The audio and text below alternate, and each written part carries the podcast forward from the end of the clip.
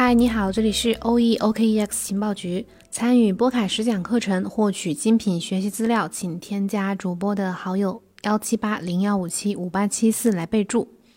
今天我要分享的是个宏观层面，但是有点深度的内容，就是说，在我们如今这个直升机撒钱、负利率和巨额债务的时代，比特币的下一步会如何的发展？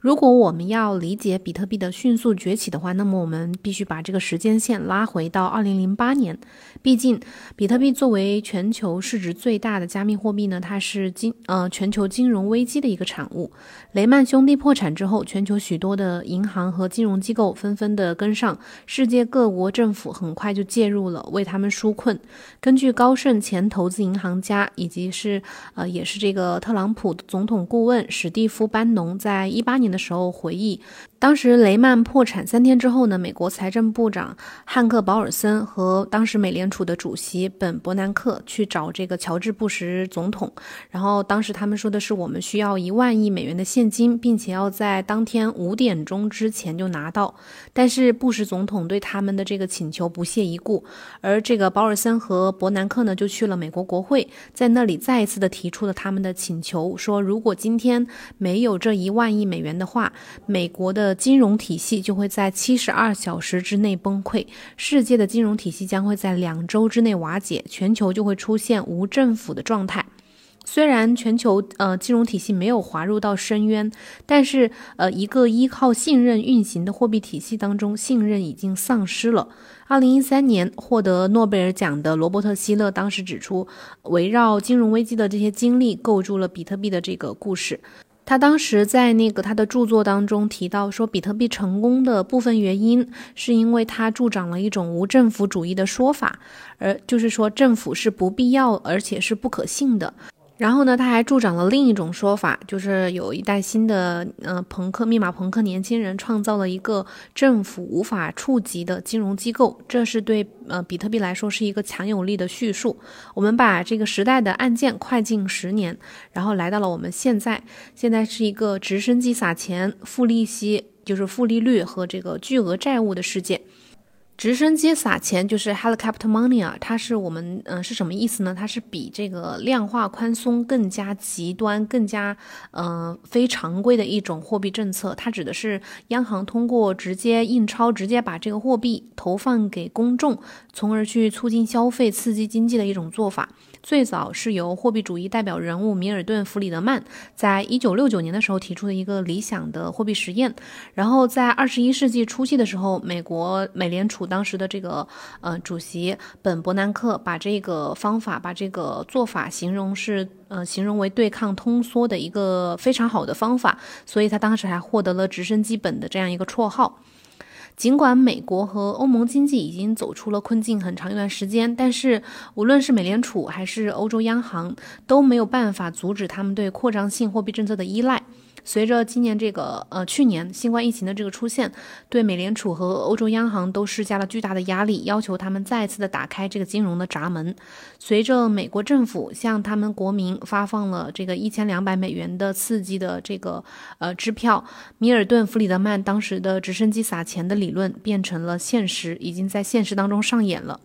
但是呢，弗里德曼很有先见之明，他知道，嗯，俗话说天下没有免费的午餐。二零二零年，美国债务和 GDP 之比飙升到了前所未有的水平。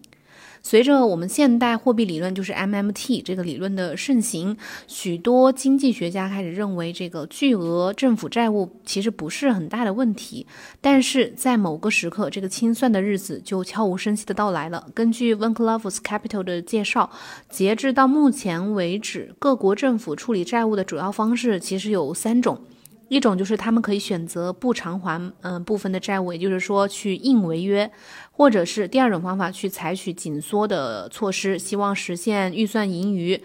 第三种方式呢，就是他们可以通过通胀的方式，也就是说软违约的方式去降低所欠债务的这个价值。二零二零年整个这一年，随着他们呃美国超过有呃超过流通量五分之一的美元被印出来，美国政府选择了软违约的这条道路，就是把这个通货膨胀率达到了这种空前的高度。一些愤世嫉俗的人呢，可能就会指出，这个疫情整呃，甚至为美国政府提供了一个印钞的非常高尚的借口，从而减轻了他们债务的负担。虽然我们看到了各个领域，包括股票价格和房地产的这些领域的通胀，但是实际通胀率仍然很低。这个实际通胀率是以 CPI 来衡量的。然而，通胀其实并不是简单的说在呃向金融体系注入更多的资金的时候才发生的。货币流通速度这一点也非常的重要。为了提高货币流通速度，人们可能需要去停止囤积货币，而要把它们消费掉，就是把这些钱用掉。这一点呢，可能是出自人民群众自愿的，也可能是通过信任的崩塌而没办法去这样做的。前一种情况就是自愿的情况呢，可能是发生在比如说病毒被击败。被击溃的时候，而后一种情况可能是发生在人民对政府或者说对未来的信心崩塌的时候，类似于有点像以前的这个魏玛共和国，就指的是这个一九一八年到一九三三年期间采用共和宪政政体的这个德国的这个呃当时的情况，然后。嗯，其实还有第三种方式可以伪装伪装成这个 CBDC，就是央行数字货币的这个形式。这种形式呢，就在欧洲央行的身上有一个很好的表现。嗯，以数字欧元的形式出现的这个央行数字货币，数字欧元呢，其实就是他们的电子形式的现金。你不用把钱放在钱包里面，而是嗯，在央欧洲央行去有一个自己的账户。鉴于数字欧元它是计划使用这个区块链技术的，所以这听这一点听起来是非常。的诱人的，然而呢，这其中其实有几个非常危险的信号。德国商业银行首席经济学家约克克雷默指出了这其中的一个比较大的问题，就是说这个呃央行数字货币可能会不必要的以牺牲公民为代价，让国家更加的强大。随着现在咱们这个监控潜力的一个增强，这一点就解释了中国呃咱们试验这个数字人民币的一个。吸引力，任何的交易都可以通过区块链分类账，就分布式账本去进行跟踪，这也是我们对去中心化的这样的一个追求。另外呢，像 Double Line 的这个投资组合经理叫比尔·坎贝尔，他还强调了央行数字货币的另一个令人不安的方面。就是说，有了央行数字货币之后呢，央行就必须有一个呃渠道，直接向个人的银行账户去交付数字货币，随时可以通过借记卡消费。这样的机制可以为消费经济打开一个名副其实的流通性的流动性的闸门，加速这个通胀率。但这个也许，呃，这个假设也说明了数字欧元最令人不安的一个方面。假设数字欧元逐渐的取代现金的话，这不可能逃避，就这一点是逃避不了负利率的。不愿意看到存款缩水，人们就会去停止囤积他们手上的货币，然后去寻找新的避风港，还会去增加消费。而这个趋势呢，最后就不可避免的会去，嗯，提高整体的这个货币的流通速度，然后从而去推高通货膨胀率。过去遇到这种情况的时候呢，人们通常会寻找一个避风港，就是一个避险资产，比如说黄金。这个时候，大家会在黄金当中去找到这个安全感。然而呢，随着这一切都变得，咱们的这个整个时代、整个世界、全球都变得更加的数字化，那黄金找到它的数字等价物，嗯，替代物也只是一个时间的问题。这个时候，比特币就是呃被寄希望是这个黄金的数字等价物，或者说至少是加密社区所希望的。呃，有一个杰出的作家叫尼尔·弗格森，他就非常的简洁的描述了比特币的魅力，说比特币是唯一具有内在稀缺性的数字资产或者是代币。互联网上的一切都是由过剩来定义的，就是咱们整个时代是一个过剩的时代，而比特币呢是一个例外。尽管黄金的供应量是会随着需求的增加而不断增加的，但是比特币的供应量上限默认是两千一百万枚，所以这是比特币的一个优势。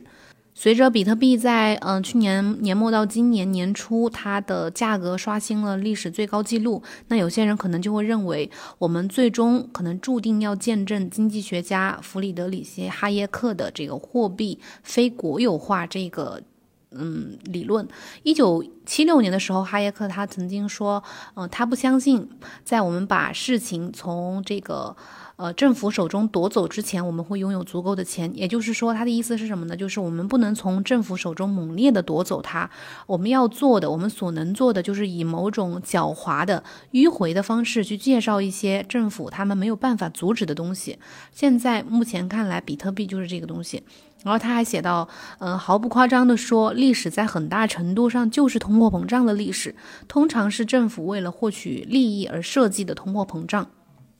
哈耶克相信，如果有机会的话呢，人们会通过放弃通货膨胀货币的生产者来惩罚他。由于各国的政府呢是没有办法，呃，将没有办法再通过这个通货膨胀来减轻他们的债务负担，所以就，呃，会执行这个财政纪律。因此。货币竞争将会成为有效的财这个债务的刹车。在互联网出现之前，各国政府其实没有担心过自己会出现、会接触、会接触到这种呃他们没有办法触及、没有办法监管到的这种竞争性的货币，比如说比特币。然而，在加密货币的去中心化结构之下，哈耶克的精神下的这个呃货币竞争已经到来了我们的面前。展望未来的话，关键的问题就是。嗯，我们要关注的就是各国政府是否会在这个比特币领域，呃，占据主导地位。就是说，他们决不决定监管这个比特币？欧洲央行行长拉加德最近的有一个言论，就是起到了一个警示的作用，就是说对这种加密货币必须有监管。这一点呢，必须在全球范围内得到应用和认同。如果一旦有监管缝隙，那这个缝隙就会被非常极大程度的被利用。再一次，如果我们再回顾某一段历史的话，也会给我们一个比较惨淡的提醒，就是当时在大萧条的时期，富兰克林·罗斯福颁布了六一零二号行政命令，当时是禁止呃人们去拥有黄金，这个禁令直接是持续了四十一年，直到一九七四年才取消。那随着加密社区最近经历了这种无与伦比的喜悦和狂欢之后呢，嗯，咱们回顾历史也是这一点也是值得的。政府作为旁观者的时代可能会结束，这一点是宜早不宜迟的。好的，今天就是嗯，我们今天的节目就先到这里，感谢你的收听。如果有什么问题的话呢，可以在节目下面给我留言。想要参加波卡试讲课程以及获取文字版资料，还有其他学习资料的朋友呢，可以直接加主播的好友幺七八零幺五七五八七四。我们明天同一时间再见，拜拜。